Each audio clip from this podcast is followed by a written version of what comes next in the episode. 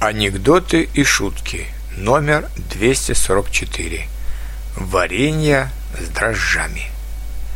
Один приятель говорит другому, варенье – замечательная вещь, и полезная, и настроение поднимает. Настроение поднимает, удивляется другой. Чего ты не замечал? Да ты, наверное, дрожжи туда не кладешь, говорит первый.